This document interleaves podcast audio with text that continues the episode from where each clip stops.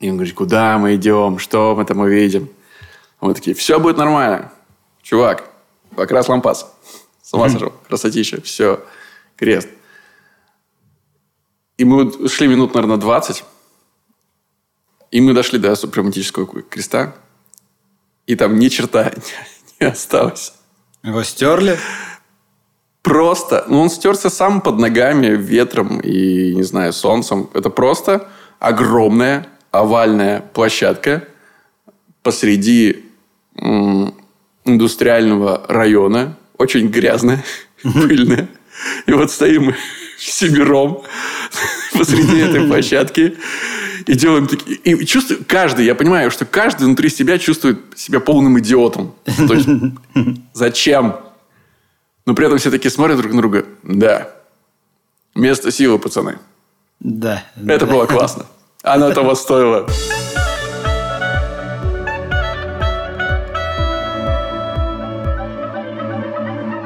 Привет и добро пожаловать в авторскую комнату. Это подкаст от сценаристов для сценаристов, а так любимым всеми нами сценарном мастерстве. Меня зовут Александр Белов. Меня Александр Вялых. И мы снова рады вас здесь приветствовать на нашем маленьком, уютном э, сценарном шоу. Шоу. Какое слово. Шоу. Ну, слушай, надо сказать синонимы, понимаешь? Не, нельзя все время говорить подкаст, выпуск, беседа, разговор. Теперь еще будет шоу. Звучит okay. красиво мы здесь, на нашем шоу, находимся, опять же, в другой временной реальности. К тому моменту, когда выпуск э, выйдет, все будут уже знать ответы на главный вопрос апреля 2021 года, а именно кто победил, кто стал лауреатом Оскаров 2021. У тебя есть какие-то собственные кумиры, предпочтения, Саш? Нет, наверное, не знаю. Ну, то есть... Э- что-то возьмет отец, что-то возьмут э, кочевники. Мне кажется, вот так. А ты смотрел отца? Нет, я ничего не смотрел, я просто... Просто, просто что-то читал, что-то знаю. Да-да-да, просто ожидание. Ну, у меня на практике я обычно стараюсь перед э, непосредственно церемонией посмотреть все, что номинируется в основных категориях, и по возможности прочитать сценарии, которые номинируются, собственно, на лучший оригинальный и лучший адаптированный. Но не в этом году. я сейчас заглянул... Я точно помню, что я практически ничего не прочитал. А сейчас заглянул, посмотрел ли я вообще что-то, что номинируется в нашей сценарной категории. А, и в каждой, в каждой из категорий я посмотрел по одному фильму. Собственно, в... Это, это мои фавориты. вот так вот в Оскар, Оскаровской гонке. То, что я видел, то, зато я и болею. Э, в оригинальном сценарии болею за девушку, подающую надежды, э, в адаптированном за землю кочевников. Землю кочевников я, кстати, посмотрел только вчера. В кинотеатре mm. я не смог сходить, но благодаря кинопоиску, который аккурат перед э, церемонией выкатил одну из главных фаворитов этой гонки, и получил колоссальное удовольствие. Я Прикольно. плакал. Слушай, как... я не знал. Не знал? Вчера я... появился, Нет. 23 числа. Я посмотрю, я посмотрю. Обязательно посмотри. Я плакал как тварь вообще. Просто на протяжении, наверное... Ну, я, я довольно чувствительный человек в, в плане кино. Я вообще люблю по, порыдать и поиспытывать эмоции. Иначе зачем я его вообще смотрю? Но обычно я, как, наверное, и многие, ломаюсь, знаешь, на каких-то самых пиковых моментах драматичных когда тебя ведут, ведут, ведут, и потом бах, катарсис, и ты такой, ну как же это прекрасно. Но не в этот раз. Земля кочевников работает на каком-то совершенно другом уровне. Минут 15-20 ты вкатываешься в эту историю, подключаешься к главной героине в исполнении просто бесподобный Фрэнсис Макдорманд. Это для меня это вот следующая Мэрил Стрип. Она уже великая, и мне кажется, наследие у нее еще более великое будет. С каждым годом будет набирать только. Вот, 20 минут ты вкатываешься, а дальше ты просто начинаешь плакать постоянно. Вот это мое было состояние. Я не рыдал, там не было каких-то, знаешь, таких э, пиковых моментов.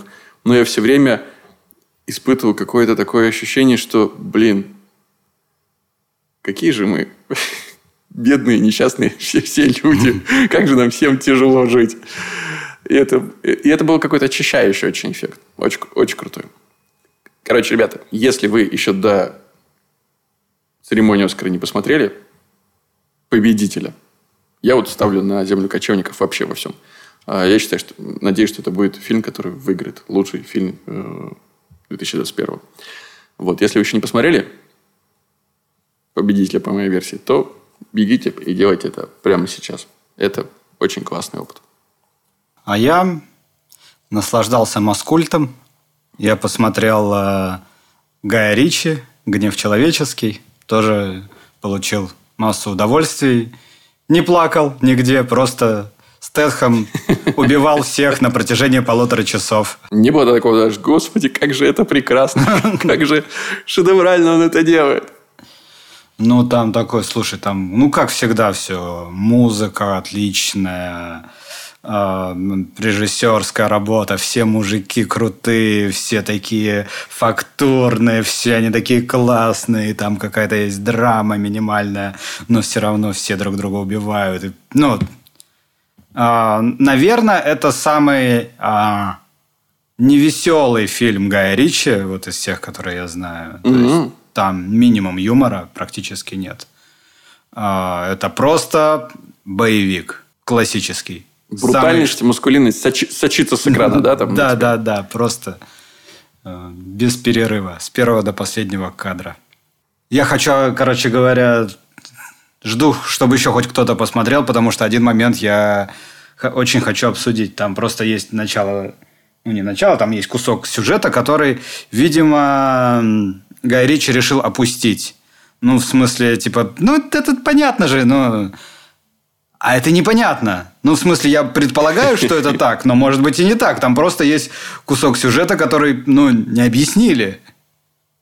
Может, в монтаже сцену забыли. Там не надо много, там, типа, минуточкой бы хватило просто сказать. Они реально забыли. Просто вот, не, не в смысле сознательно вырезали для храндержа, а просто люди забыли такие и вспомнили же только на, там, на третий день проката. Ё, вот же она лежит, под стол закатилась и не встала. Вспомнили, слушая наш подкаст. Подождите-ка. И судорожно начинает монтаж открывать. А до премьер грузится долго, он нервничает.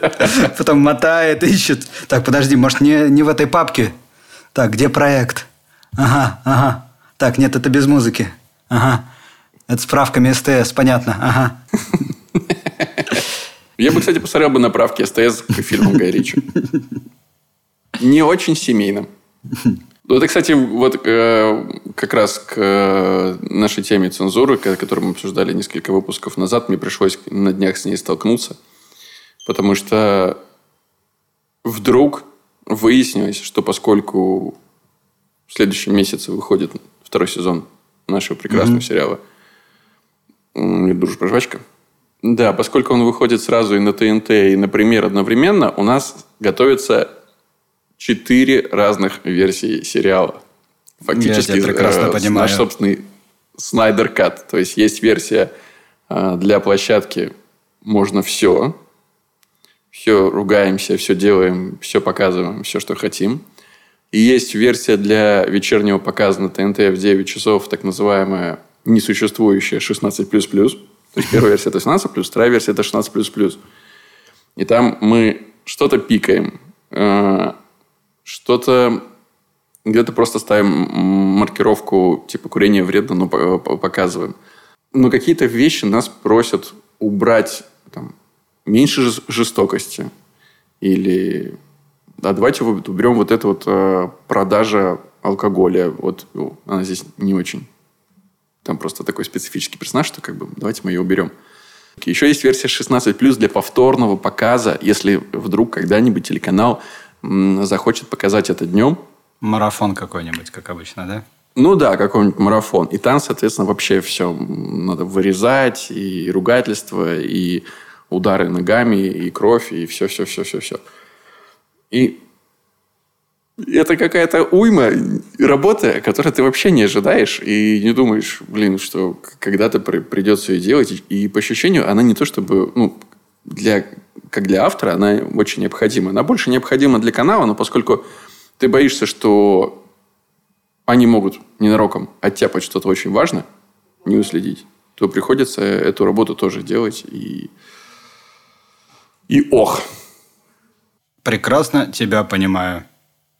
У меня тут в очередной раз тоже вылетела сценка про э, за оправдание трансвеститов. А герои обсуждали, что в принципе, ну, это нормально. Что не соответствует канонам наших даже как. Ну, там была история про, да, про то, что эм, получается маленький человек оскорбил трансвестита. И у них был ценностный конфликт. Как ты можешь оскорблять меня, если э, тебя тоже все оскорбляют? И обсуждали, что ну, это другое, я таким родился, а ты думаешь, я сам выбирал и так далее. И, в общем, э, этого куска никто не увидит. Теперь просто они подружатся очень, и все. Печально, потому что это класс, классный ценностный конфликт, очень интересный. Мне нравится, что, блин, такие же вещи, ну, то есть, кто кого имеет право. Мы же можем, э, рассуждая, что мы можем шутить снизу вверх, да, и, в принципе, более ущемленная категория ну, она может защищать свои границы. Кто более менее защищенная категория? Маленькие люди или э, трансвеститы? Мне очень нравится эта сцена в э, сериале «Атланта», которую я постоянно, я считаю, это вот высший пилотаж, когда ты ищешь конфликт в реальности, находишь такую форму. Э, не знаю, смотрел ли ты, и, может быть, я даже рассказывал. Там парень темнокожий приходит в тир, ну, такой, знаешь, типичный американский брутальный тир. И он приходит в тир со своей мишенью. Он вешает эту мишень, она отъезжает назад, и просто вся стрельба останавливается, потому что у него на мишени черный силуэт собаки. И он начинает стрелять, и к нему подходят э, другие стрелки, такие, типа, перестань, что ты делаешь. Нельзя. В смысле? Говорит, нельзя стрелять в собаку. Ты, ты что, с ума сошел? Он говорит, у вас человек там. Почему он черный, судя по всему, сюда по силуэту? Почему нельзя? Почему в него можно стрелять, а в собаку стрелять нельзя? И ты сидишь и думаешь, блин, это интересный вопрос. Почему реально какой-то стопор включается в этот момент? Почему вот мы так устроены? И как раз вот эти вопросы, когда ты задаешь, они самые интересные для исследования. И печально, что где-то приходится обрезать их. Че, от грустного к чему-нибудь хорошему? Э, от дел насущных давай к более глобальным вопросам все-таки вернемся. Тема, которую хотелось сегодня мне с тобой обсудить, она для меня сейчас вот на этой стадии, когда я от э, первого драфта проекта перехожу к более каким-то углубленным вещам, она для меня стала наиболее актуальной. Я хотел обсудить вопрос о том, что Часто речь заходит об э, авторском голосе. О том, что когда мы читаем сценарий, мы ищем новые, уникальные, особенные, удивительные голоса, которые нас порадуют и которые мы захотим воплотить, которые должны быть услышаны. Но при этом авторский голос – это какая-то такая, как мне кажется, настолько неуловимая, чуть ли не эфемерная штука, что умом мы понимаем, где примерно он есть, а где его нету, но как его найти и в чем именно он заключается, очень трудно объяснить даже самому себе. Вот как ты к этому подходишь?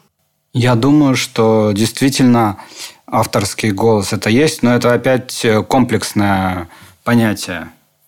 То есть частично это тема, на которую пишет автор – на которую у него удачно получается. Частично это действительно какие-то его неповторимые ходы, диалоги, то, почему мы его узнаем. Ну, то есть, когда мы говорим, там, не знаю, фильмы Вуди Аллена, мы понимаем, что это ирония, это небольшой гротеск, это чаще всего комедия.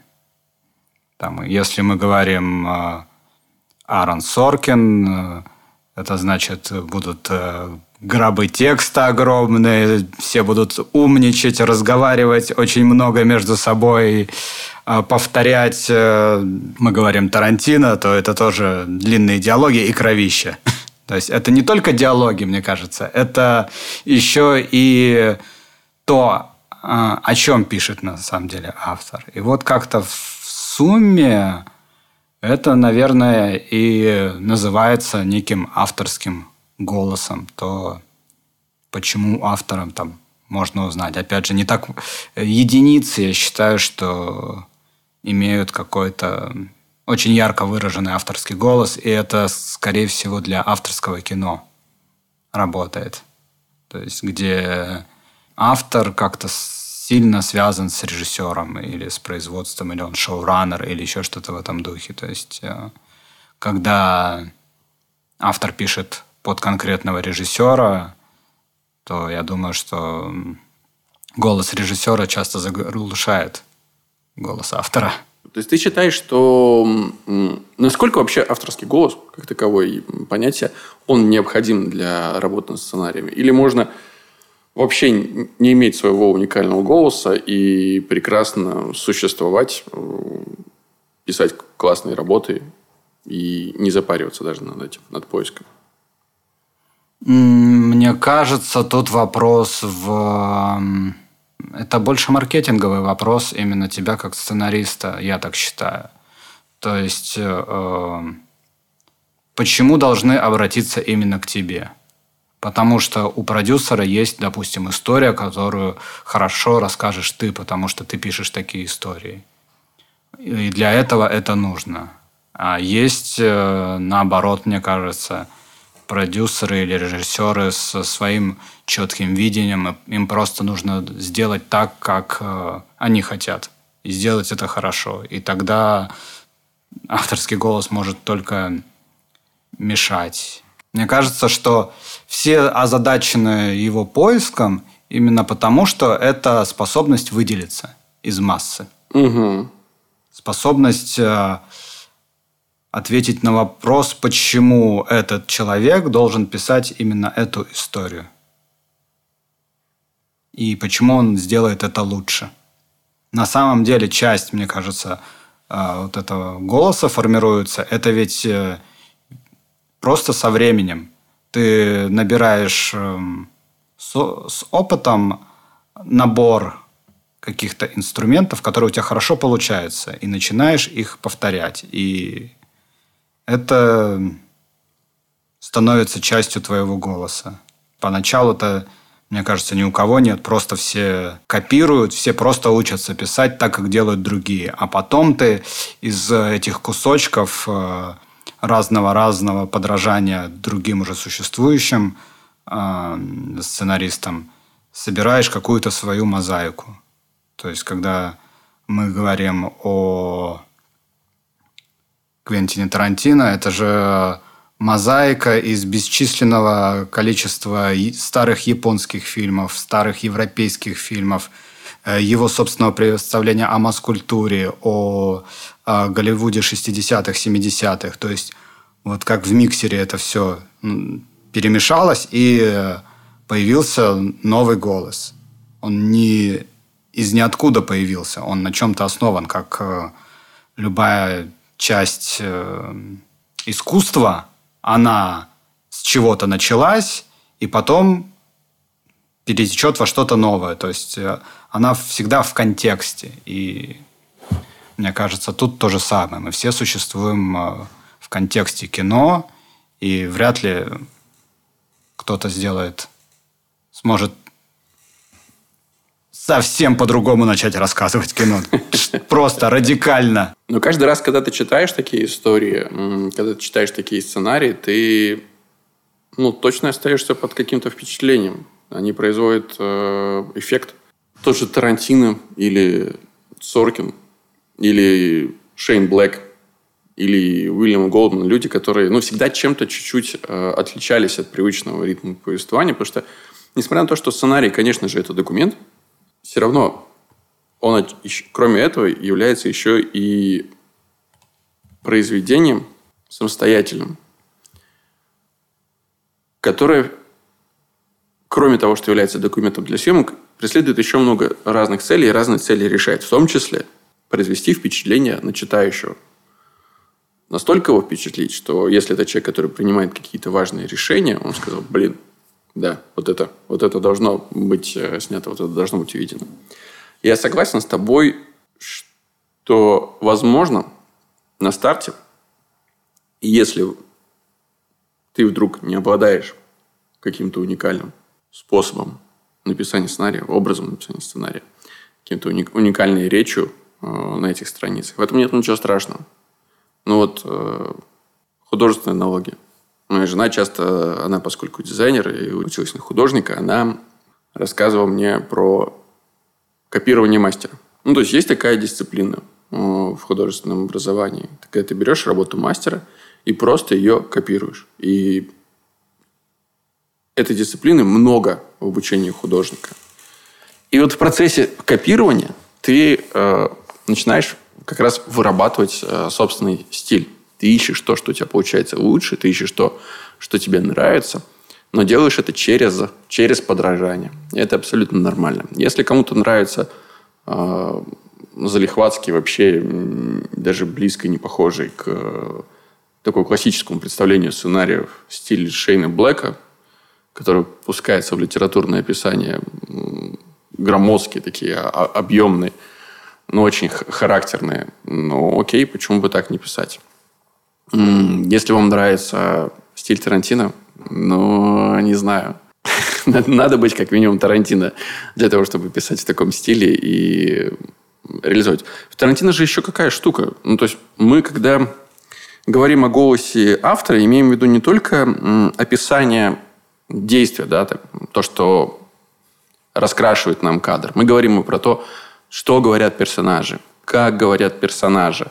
И в случае с Тарантино, например, вот мы можем понять, что ну, персонажи в фильмах Тарантино вообще не говорят как люди.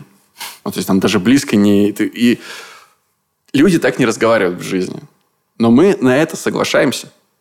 Мы как бы, окей, вот мы из, перед началом фильма мы заключили контракт, да, они будут говорить так, мы это принимаем, и мы от этого будем кайфовать. Но в другом жанре, у другого автора, у другого режиссера, если ты такое э, начнешь делать, вполне возможно, что это вызовет то же самое отторжение, и ты не подключишься. Конечно. То, что ты берешь от э, мастера или там вот из поп-культуры или еще откуда-то, должно как-то отзываться именно в тебе. Вот в чем смысл. Нельзя а, экспроприировать просто так направо и налево. Нужно как-то с собой. Осваивать? Ну, то есть, да, вот как у, у актеров есть присвоить текст. То есть угу. какое-то словечко вы придумали в авторской комнате, приходит актер, а оно ему не ложится. Он так не говорил никогда в жизни. И вот он либо присвоит его, либо надо будет придумать новое. Так же и тут. Либо ты можешь, сможешь присвоить себе какую-то часть, почувствовать, почему она именно такая, и почему она клевая, и почему ты делаешь именно так. А, либо ты просто скопируешь, и это будет выглядеть, что ты копируешь, и это не сработает. То есть, а. условно, как, ну, это вот голос автора, как голос человека. Если я посмотрю, э, не знаю, какую-нибудь э, комедию с Уиллом Смитом и подумаю, что «Ммм, класс, я хочу так же разговаривать» и начну также разговаривать, скорее всего, мне не пойдет. Прям будет очевидно, что не мое. Слушай, такой странный вопрос. А ты... Смотри, мы когда говорим про поиски голоса, мы же э, что, имеем, наверное, в виду? Что мы ищем какие-то собственные сильные э, стороны, чтобы впоследствии их развивать, делать на них определенную ставку. Вот как автору их найти, как это понять, что является это твоей фишкой, что является твоей сильной стороной. Вот ты сам, как автор, э, анализировал когда-то себя и пытался понять, о, вот это Александр Вялых, как э, авторский голос. Я, наверное, специально никогда так не делал, но если задаться таким вопросом, но, наверное, это такими слоями, вот как э, развивалась моя жизнь, то есть в основе это все равно КВН и прошлое. Соответственно, это юмор, обязательно а, либо социальный, либо а, какой-то политический, либо еще какой-то. То есть угу. обязательно вот для меня должен быть какой-то в комедии социальный подтекст. Что-то не просто клоунада, то есть юмор ради юмора а, меня не очень интересует. Я очень страдаю от того, что телеке мало актуального юмора, потому что актуальность это тоже очень важная составляющая. То есть вот актуальность, социальность, э, наверное, это основа какого-то юмора.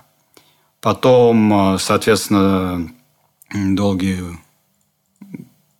на самом деле, быстрые годы, пролетевшие в Good Story. То есть это ситком 24 минуты классический, с классической структурой. И дальше, наверное, э, важная очень часть, вот до которой еще нужно дойти, э, это, не знаю, твоя какая-то тема, твоя, то, о чем ты лучше всего пишешь. Вот у меня угу. и сейчас вышел сериал. Наверное, я в процессе его понял, что то есть сначала была короткая моя любимая линия э, Вали и Саши в физруке. Теперь это, наверное, больше еще целый сериал. Короче говоря, о неразделенной любви, о невозможности любви. И э, об этом как бы я, наверное, очень много знаю. И очень, ну, мне понятно, как об этом писать. Мне тяжело писать. А бандитские было истории в физруке, я не очень хорошо знаю про бандитов. Вот. А именно отношенческие линии, это вот ради бога, я линию Вали Саши мог писать сколько угодно, еще бы шесть сезонов. Соответственно, вот если мы это все... То есть, э, какие-то... Там вот, что пишет Александр Вялых? Это какие-то комедии с каким-то социальным подтекстом о любви. То есть, э, ромкомы, наверное. Вот то, что с одной стороны у меня лучше всего получается, с другой стороны мне самому интересно. Это не потому, что я э, мне хочется писать что-то другое, а я, значит, себя ломаю через колено и э, пишу именно так. А хотелось бы мне писать, значит, э, не знаю, кровавые какие-нибудь хорроры или еще что-нибудь. Вот, просто не дают. Я задался этим вопросом. Он вообще меня ни капельки не мучил и не интересовал. Но однажды я как раз прослушал на подкасте Writers Panel э, интервью с э, уже упомянутым Шейном Блэком. Ну, потому что я безумно обожаю этого чувака и его фильмы. И ему задали как раз этот вопрос про голос. И он начал отвечать. И он рассказал как раз, что пытаясь проанализировать свой путь, он понял, что рассказывает все время историю о порочном рыцаре и маленькой девочке. Вот. Вне зависимости от того, эта маленькая девочка может быть действительно ребенком, или это может быть проститутка, как в фильме «Славные парни», но это все равно что-то маленькая девочка. И вот такие э, истории его, ему интересно, и у него получается. Что бы он ни писал, получается вот это. Мне кажется, что тоже это и есть э, отчасти определение авторского голоса. Что бы ты ни писал, у тебя все равно что-то получается. И я в какой-то момент тоже стал искать. Мне было проще, потому что поскольку мы э, занимаемся с тобой с комедией, стартовали оба, яркой частью комедии являются шутки, репризы. И репризы, они на самом деле очень характерны. Когда ты их пишешь, э, а, а реприза очень четко тебя отражает. И я начал э, нащупывать определенные паттерны того, как я шучу, угу. что мне нравится и что получается. На примере, я не знаю, помнишь, была такая шутка, по-моему, это было э, в четвертом сезоне физрука, когда Фома просил мальчика, чтобы он э, постоял за себя, защищал себя, но делал это с помощью слов. Серию помню вроде бы, да. Да, и мальчик пошел и своему обидчику сказал, да, раннего. А, да, да, да, да, да, раннего, все, все, у него брат утонул, и я ему сказал об этом. Да, и он сказал про то, что типа у него брат утонул на речке, я ему об этом напомнил, и в итоге его побили еще сильнее. И вот эта шутка, она как-то очень четко характеризует э, образы, которые шучу. Просто последний сценарий, который вот э, мы обсуждали с продюсером ну, буквально на этой неделе – он говорит, там в начале есть шутка. Шутка, вот она и примерно с той же тематики. Там шутка про, про женщину, которая шутит, э, не шутит, а просто говорит, что типа, женщина, которая съела свою мать. Вот такая шутка. Но она определенным образом задает тональность. И, поскольку она стоит начально, как бы задает тональность всему фильму, поэтому а, она оттуда ушла. Но, опять же, она самая сильная шутка в, в этом месте. Э, опять на тематику какой-то смерти. В мире дружба жвачка там истории про у меня для тебя тоже для тебя подарок Рая умерла. Я из Казахстана приехала. А какая у вас там смертность? То есть это какие-то вещи, которые постоянно идут на грани с провокацией, и все они вокруг тематики смерти. И вот это, вот это каким-то образом оказалось моим. И я даже не знаю, что с этим делать. Но я понимаю, что вот это то, что мне интересно, это, э, то, как у меня получается, как я люблю шутить, как будто я ищу... Э, во-первых, тематика смерти для меня довольно волнительная, болезненная всегда была. А, а во-вторых, мне нравится прощупывать вот эту грань провокации и немножко шокировать зрителя. Вот где да. еще чуть-чуть, где еще чуть-чуть, и зритель скажет, бля, это вообще комедия, я, я не хочу такое смотреть. Вот остановиться, остановиться за секунду до этого, вот, вот это моя цель и задача. Ну и еще я понял, что я все время рассказываю историю про... Не сказать, что это какая-то уникальная история, но про детей и родителей. Мне все время хочется рассказывать про старшее поколение и младшее поколение, поскольку это, видимо, какой-то тоже волнующий для меня болезненный вопрос. Попытка взаимопонимания разных поколений. Понятно, что это не только меня беспокоит, и это круто, поскольку этим мне проще подключаться к зрителю, а зрителю, собственно, к историям. Но вот какой вопрос возникает. Это же ты все понимаешь постфактум. Да. Когда у тебя есть какое-то количество наработанного материала. Отсюда, да? мне кажется, вывод, что собственный голос можно найти только проанализировав достаточно большой объем своих работ. То есть, когда, не знаю, выпускнику какого-то сценарного курса задают вопрос, а какой у тебя голос авторский? Мне кажется, это странно. Mm-hmm потому что Бог его знает. Любой, ребята, какой скажете, за какой заплатите, такое будет пока что. Да, что, мне, что это, мне нужно сказать, да. чтобы мне дали работу. Да. Потом это уже можно будет найти и дальше двинуться в том направлении. То есть, мне кажется, первый шаг ты оборачиваешься на проект и говоришь, о, а вот это значит, наверное, мое. Вот прям вот это у меня классно получается, мне самому нравится, это мне отзывается, это мое.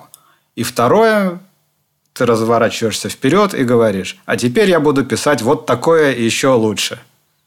И начинаешь уже э, стараться отбирать проекты именно под свой голос. И к тебе начинают обращаться э, люди, когда у них есть потребность рассказать такую историю примерно. То есть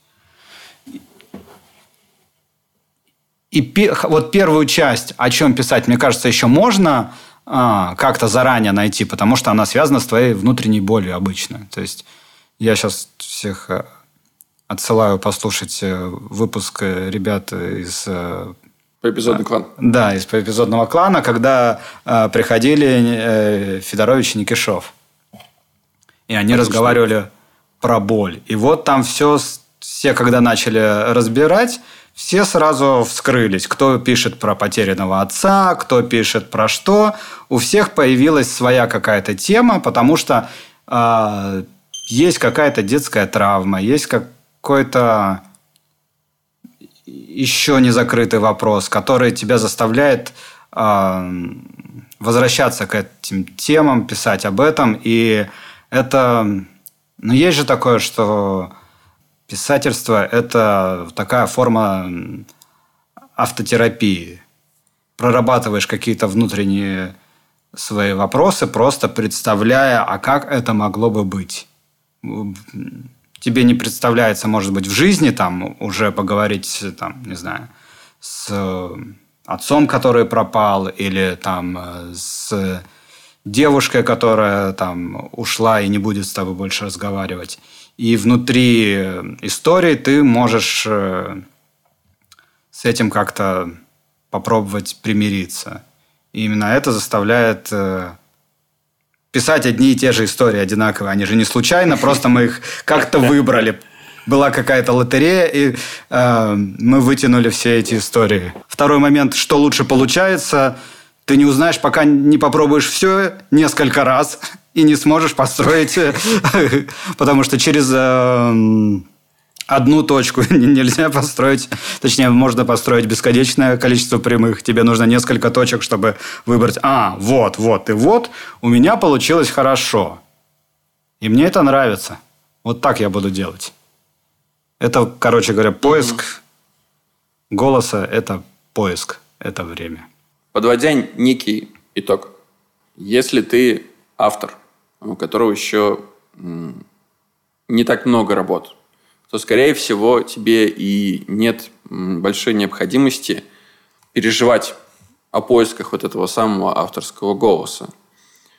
Скорее, тебе необходимо просто нарабатывать базу, браться за то, что тебе ближе, искренне. Возможно, не стесняться копировать э, чей-то чужой стиль. Вот еще какая проблема я э, хотел упомянуть. Что во многом мы же почему так часто упоминаем американских сценаристов? Да, потому что у нас, во-первых, там есть большой пробел в истории в 90-х, когда все школы рухнули, история советского кинематографа оборвалась, притормозилась, и началась какая-то совсем новая история, мы всему, в принципе, учились заново. Ну и во-вторых, просто тупо нет сценариев, на которых можно было бы учиться, которые можно было бы читать и, видеть, да, вот здесь э, этот человек пишет так, этот человек пишет так. До сих пор сценарии на русском языке – это какие-то единицы, в, в, капли в море. Все те, кто выкладывает свои сценарии, борются за эту возможность и доводят ее до конца. Парни, вы красавцы – чем больше таких историй будет, тем лучше. Пока, да, приходится ориентироваться на какие-то западные образцы. Вот. Возвращаясь. Да, не стесняться что-то искать, что-то копировать и просто прислушиваться к, к себе. О чем хочется говорить. Не в плане даже... Ну, сюжет тоже важен. Жанр тоже важен. Но внутри сюжета и жанра вы все равно обращаетесь к каким-то очень волнительным для вас э, вопросам. Ну а что касается людей, у которых уже какая-то база есть, то не лишним, мне кажется, будет действительно взять какой-то момент и потратить время на то, чтобы проанализировать собственные работы. Все так и есть. Увидеть там какие-то повторяющиеся паттерны, э, даже, даже повторяющиеся шутки, и понять, в чем твоя сила. И эту силу использовать во благо. Во благо себя, как сценариста, в первую очередь. Да, о, Сань, это была волнительная для меня тема, потому что технический драфт э, сценария я закончил, и как раз вот теперь э, приступаю к его полировке и наполнению его как раз тем самым уникальным видением, уникальным голосом. И поэтому спасибо, что обсудил это со мной. Спасибо, что поделился тем. Блин. Что считаешь важным? Я хочу сказать, что если только сейчас собираешься, то уже поздно. Почему? Потому что уникальное видение, оно начинается, как мы сегодня обсудили, с темы, с персонажей, с самой вообще глубинной истории, о чем это, а не только Э, в диалогах и в том, э, как это, условно говоря, как написан кинотекст. Размашисто или литературно, или коротко, или сухо. Но я надеюсь, что изначально, а я знаю, что изначально эта история была про поколение, изначально это была уже да. твоя история. Так что ты ее начал да. наполнять своим голосом задолго до того, как собрался. Короче, классно потрещали. Да. Ребят, возвращайтесь к нам через неделю. Пока эта неделя будет э, проходить, смотрите, ну, вы уже посмотрели церемонию Оскара, можете в комментариях обсудить, сбылись ваши прогнозы или нет, сбылись э, наши прогнозы или нет. Чтобы эта неделя следующая до выпуска не проходила зря, вы можете подписываться, писать комментарии и ставить оценки нашему подкасту. А через неделю возвращаться к новому выпуску. Спасибо тебе, Сань. Тебе спасибо. Всем пока. Пока.